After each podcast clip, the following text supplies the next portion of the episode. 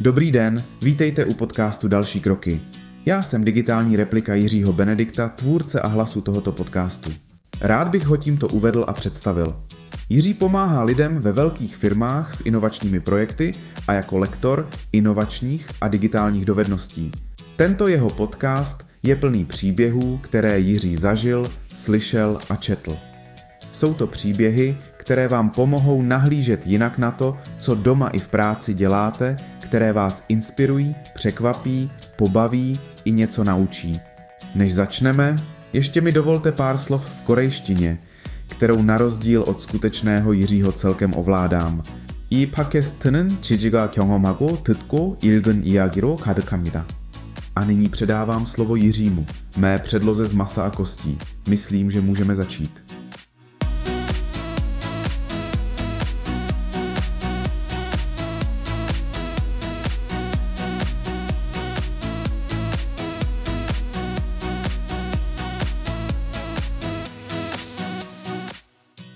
Za spoustou geniálních myšlenek na tomhle světě stojí šťastná náhoda. Není to ale tak, že jenom čekáte, jestli se na vás usměje štěstí a napadne vás geniální podnikatelský nápad nebo myšlenka. Ukážu vám, jak můžete i vy zažívat více šťastných náhod. Přednedávnem jsme strávili s manželkou a dětmi pár dní v nádherné chatičce v Jizerských horách. Rádi jezdíme na pár dní někam takto v listopadu, Počasí obvykle nepřeje, sníh ještě není, venku zima, mlha a vítr.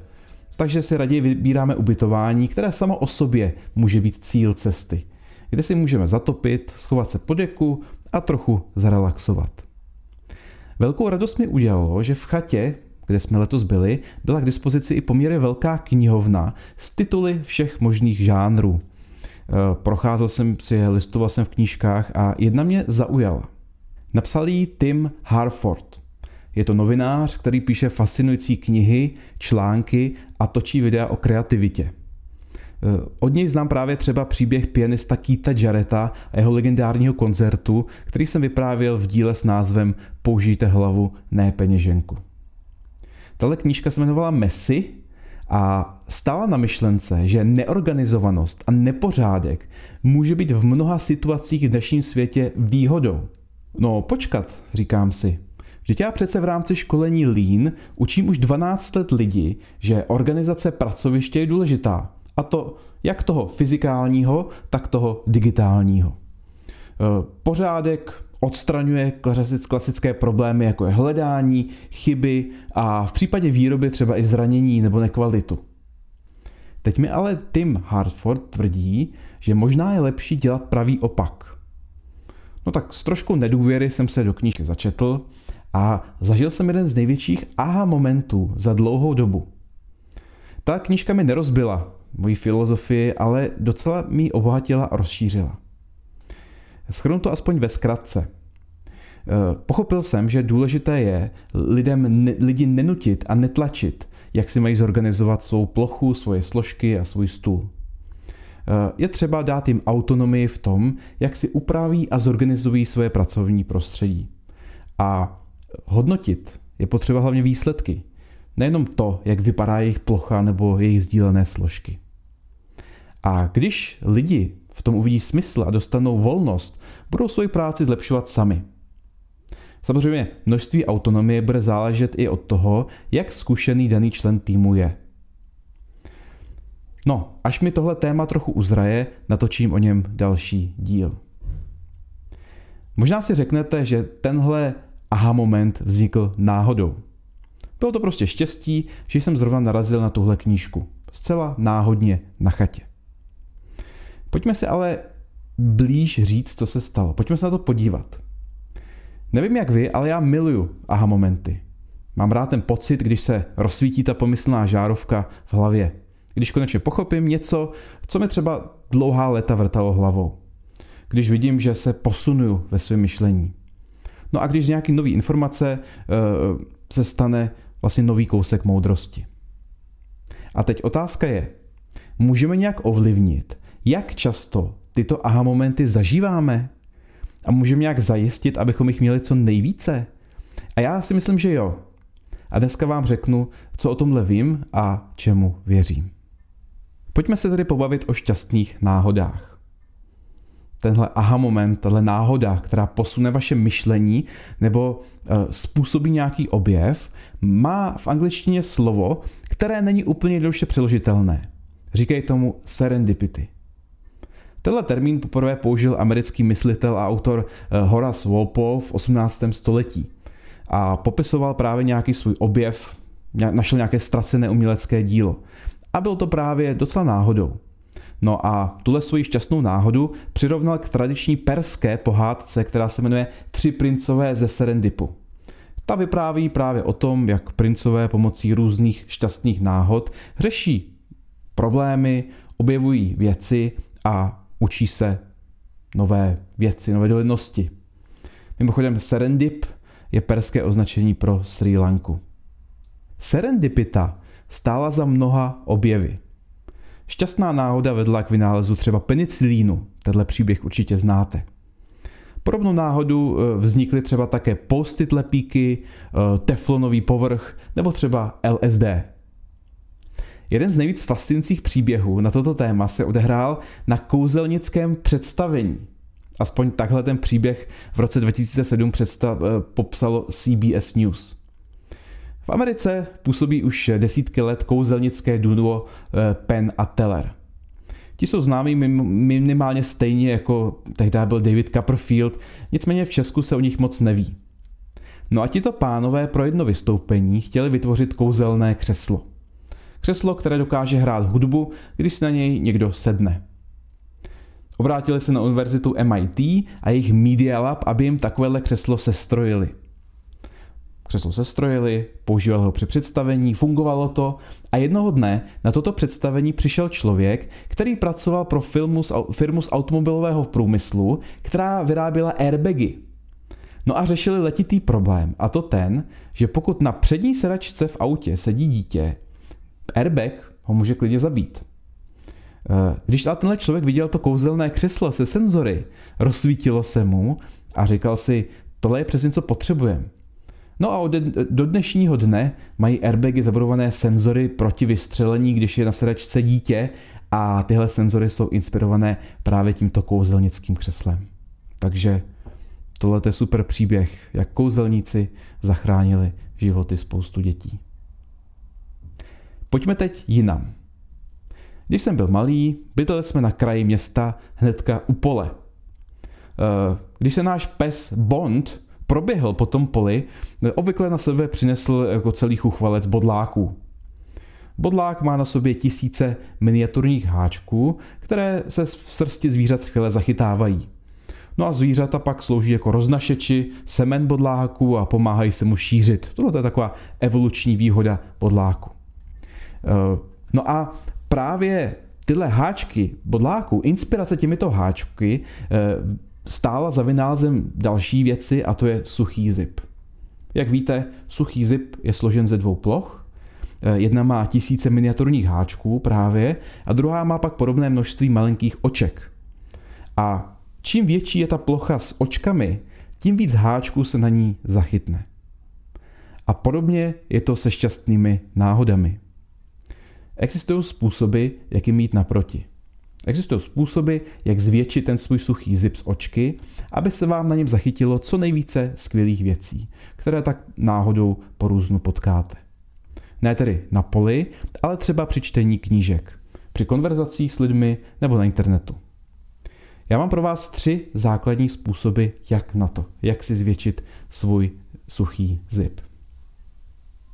Pojďme na první způsob – Zhruba od 12 do 25 let jsem hrál v různých kapelách.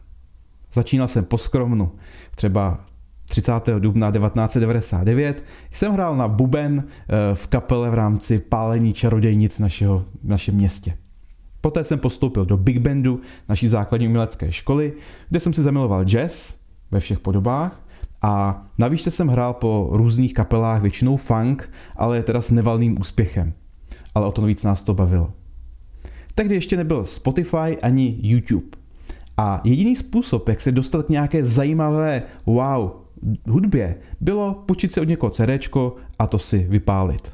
Případně si ho koupit. I to jsme občas dělali. No a moje největší životní wow momenty a objevy byly, eh, když mi třeba někdo z kapely nebo z kamarádů přinesl CD a řekl, tohle je pecka, tohle se ti fakt bude líbit. Dodnes si pamatuju, od koho jsem měl půjčené alba, které mě nejvíc v životě ovlivnily. V dnešní době máme Spotify. To má prý nejlepší doporučovací algoritmus na světě. Dokáže extrémně přesně najít hudbu, která se vám bude líbit, a to na základě vašeho poslechu. No a jak to dělá? Hledá pomocí umělé inteligence hudbu, eh, která bude co nejpodobnější té, které posloucháte. A musím říct, že to, co mi doporučuje Spotify, určitě není špatné. Ale nikdy jsem neměl takový objev, jako když mi hudbu doporučil někdo, koho znám, nebo když jsem se u někoho doma prohraboval CDčky. Zdá se, že umělá inteligence zatím neumí tuto šťastnou náhodu replikovat. Takže moje první rada je, nechte si od lidí doporučovat věci. Ptejte se lidí kolem sebe, o kterých víte, že jsou sečtělí, nebo mají dobrý vkus, nebo vás nějak inspirují. Ptejte se, jakou knížku by vám doporučili, jaký článek, nebo třeba jakou hudbu. Eh, dobré jsou na to i newslettery různých slavných lidí. Třeba můj oblíbený autor Tim Ferris každý pátek posílá e-mail, kde dává pět zajímavých, víceméně náhodných, nesouvisejících věcí, na které narazil nebo mu kterému zase doporučili jiní lidé. No a pokud se zajímáte o umělou inteligenci, tak dobrý je třeba newsletter Superhuman, který chodí cca každé tři dny a z kterého čerpám neuvěřitelné množství novinek v této oblasti. Pro mě, pro mě funguje Twitter, neboli X, ale výrazně lépe, když použiju záložku eh, following, čili tu, tu záložku vpravo s vypnutým algoritmem. Protože ta klasická záložka pro mě eh, spíš má tendence eh, ukazovat mi to, co už znám, to, co se mi líbí, nebo naopak to, co mě třeba naštve. To mě většinou tak neobohacuje. Druhá rada je, využijte nějaký nástroj, který vám tuto serendipitu bude generovat. Inspirovat se můžete třeba od Elišky Šestákové, asi největší české odbornice na chytré poznámky a různé příbuzné obory. Stejně jako já, používá Eliška aplikaci Readwise. Ta slouží primárně ke sběru vašich zápisků a výpisků z knížek a z článků. Následně vám pak každý den připomene náhodných pár pasáží z toho, co jste četli. To je super na podporu paměti, ale právě třeba i na šťastnou náhodu, že vám zrovna vyplave na povrch něco zajímavého, co jste četli před lety, ale třeba až teď se vám to propojí hlavě s něčím novým, nebo vytvoří to nějaký aha moment. Eliška dělá kromě toho ještě jednu zajímavou věc. Kromě výpisku z knížek si do Readwise dává různé náhodné věci, které jí trknou. Třeba nějaký článek nebo nějaký koncept, který si nechce momentálně studovat, a, nebo třeba nějaká zajímavá metafora, nějaký jazykový obrat. Nebo otázka, o které přemýšlí. Tohle všechno průběžně hází do pomyslného osudí v Readwise a každý den Jí pak z několika stovek záznamů aplikace vylosuje a nabídne jednu z těchto věcí. A třeba se jí bude něco z toho hodit na aktuální projekt, nebo nastane nějaký aha moment. Prostě šťastná náhoda. Nedávno vyšel s Eliškou pětihodinový rozhovor na podcastu Na volné noze. Eh, odkaz vám dám určitě pod epizodu. Přiznám se, že jsem ho celý neslyšel, ale protože jsem měl tu čest tyto věci probírat s Eliškou osobně, a to mnoho hodin, tak eh, věřím, že i v tomto podcastu o přesně těchto věcech mluví. Eh, Serendipitu může podporovat eh, nejenom design vašeho poznámkového systému, ale třeba i architektura budov. Steve Jobs jako majitel Pixaru údajně trval na tom, že v novém sídle budovy budou jenom jedny centrální toalety uprostřed na každém patře, aby eh, vlastně vznikalo více náhodných setkání a náhodných hovorů na chodbách budovy. Eh, jedna budova na univerzitě MIT prý byla proslula eh, těmito setkáními a následnými objevy a Nobelovými cenami a bylo to prý proto, že měla tak nelogický systém číslování dveří, že lidé skončili vždycky úplně někde jinde, než chtěli a potkávali tak nové a zajímavé lidi. Autor a novinář Matt Ridley si myslí, že právě koncentrace lidí a jejich náhodná setkávání stojí za úspěchem jednoho konkrétního místa. I přesto, že máme hyperpropojený svět, kde každý může pracovat online s kýmkoliv, pořád obrovské procento technologických inovací vzniká na jednom fyzickém místě, a to v Silicon Valley. Architekt eh, Bjarke Engels, který v Česku vešel ve známost tím, že jeho studio vyhrálo soutěž na Vltavskou filharmonii, tak ten říká, eh, že rád se svým týmem v práci se obklopuje věcmi, vizualizacemi, obrázkama a vším možným, co je inspiruje právě při tvorbě nových věcí. Pojďme ke třetí radě. Šťastné náhody se kolem nás dějí častěji, než si myslíme. Jenom si jich prostě občas nevšimneme. Proto je potřeba vyladit si vnitřní radar, který si takovýchto věcí všímá. E, věc, která mi v tomhle osobně hrozně pomohla, jsem se naučil od slavného fyzika Richarda Feynmana. Jeho systém cituje Tiago Forte v knize e, Pořiďte si druhý mozek. Feynman v jednom rozhovoru prozradil svoji strategii. Říkal, musíte mít v mysli neustále přítomný tucet svých oblíbených problémů. A to i když většinou leží v nečinnosti. Pokaždé, když uslyšíte něco nového, nebo přečtete si něco, eh, nebo objevíte něco nového, eh, vyzkoušejte si to na každém ze svých 12 problémů a zjistěte, jestli vám to pomůže. Jestli vám to pomůže lépe chápat nebo se dozvědět něco nového. Eh, jednou za čas se objeví trefa, nějaký aha moment a lidi se budou ptát, jak to ten člověk udělal? To musí být genius. A tak jsem právě tohle udělal. Sepsal jsem si 12 svých oblíbených problémů. Jsou to věci, které mě zajímají, eh, které se týkají práce, ale i osobního života, štěstí, produktivity, inovace a tak dále. Ke každému problému jsem si založil poznámku a píšu si k němu zajímavé věci, na které tak různě náhodně narazím.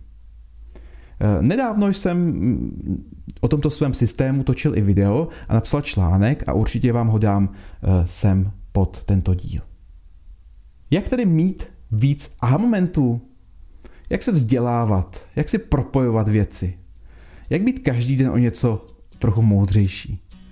Nechte pro sebe pracovat náhodu. A buďte jako suchý zip, který na sebe nachytá těchto šťastných náhod co nejvíc. Nechte si doporučovat věci od lidí. Vytvořte si systém, který podporuje šťastné náhody a vyloďte si radar a napište si svých 12 nebo 13, 14, 10 oblíbených problémů. A proč tohle to všechno dělat? Já věřím, že učení a růst je to, co nás dělá moudřejší. A čím jsme jako lidé moudřejší, tím lepší svět dokážeme kolem sebe vytvořit. Jak říkal Gandhi, žijte, jako kdybyste měli zemřít zítra a učte se, jako kdybyste měli žít navždy. Já jsem Jiří Benedikt, díky, že se díváte a díky, že posloucháte.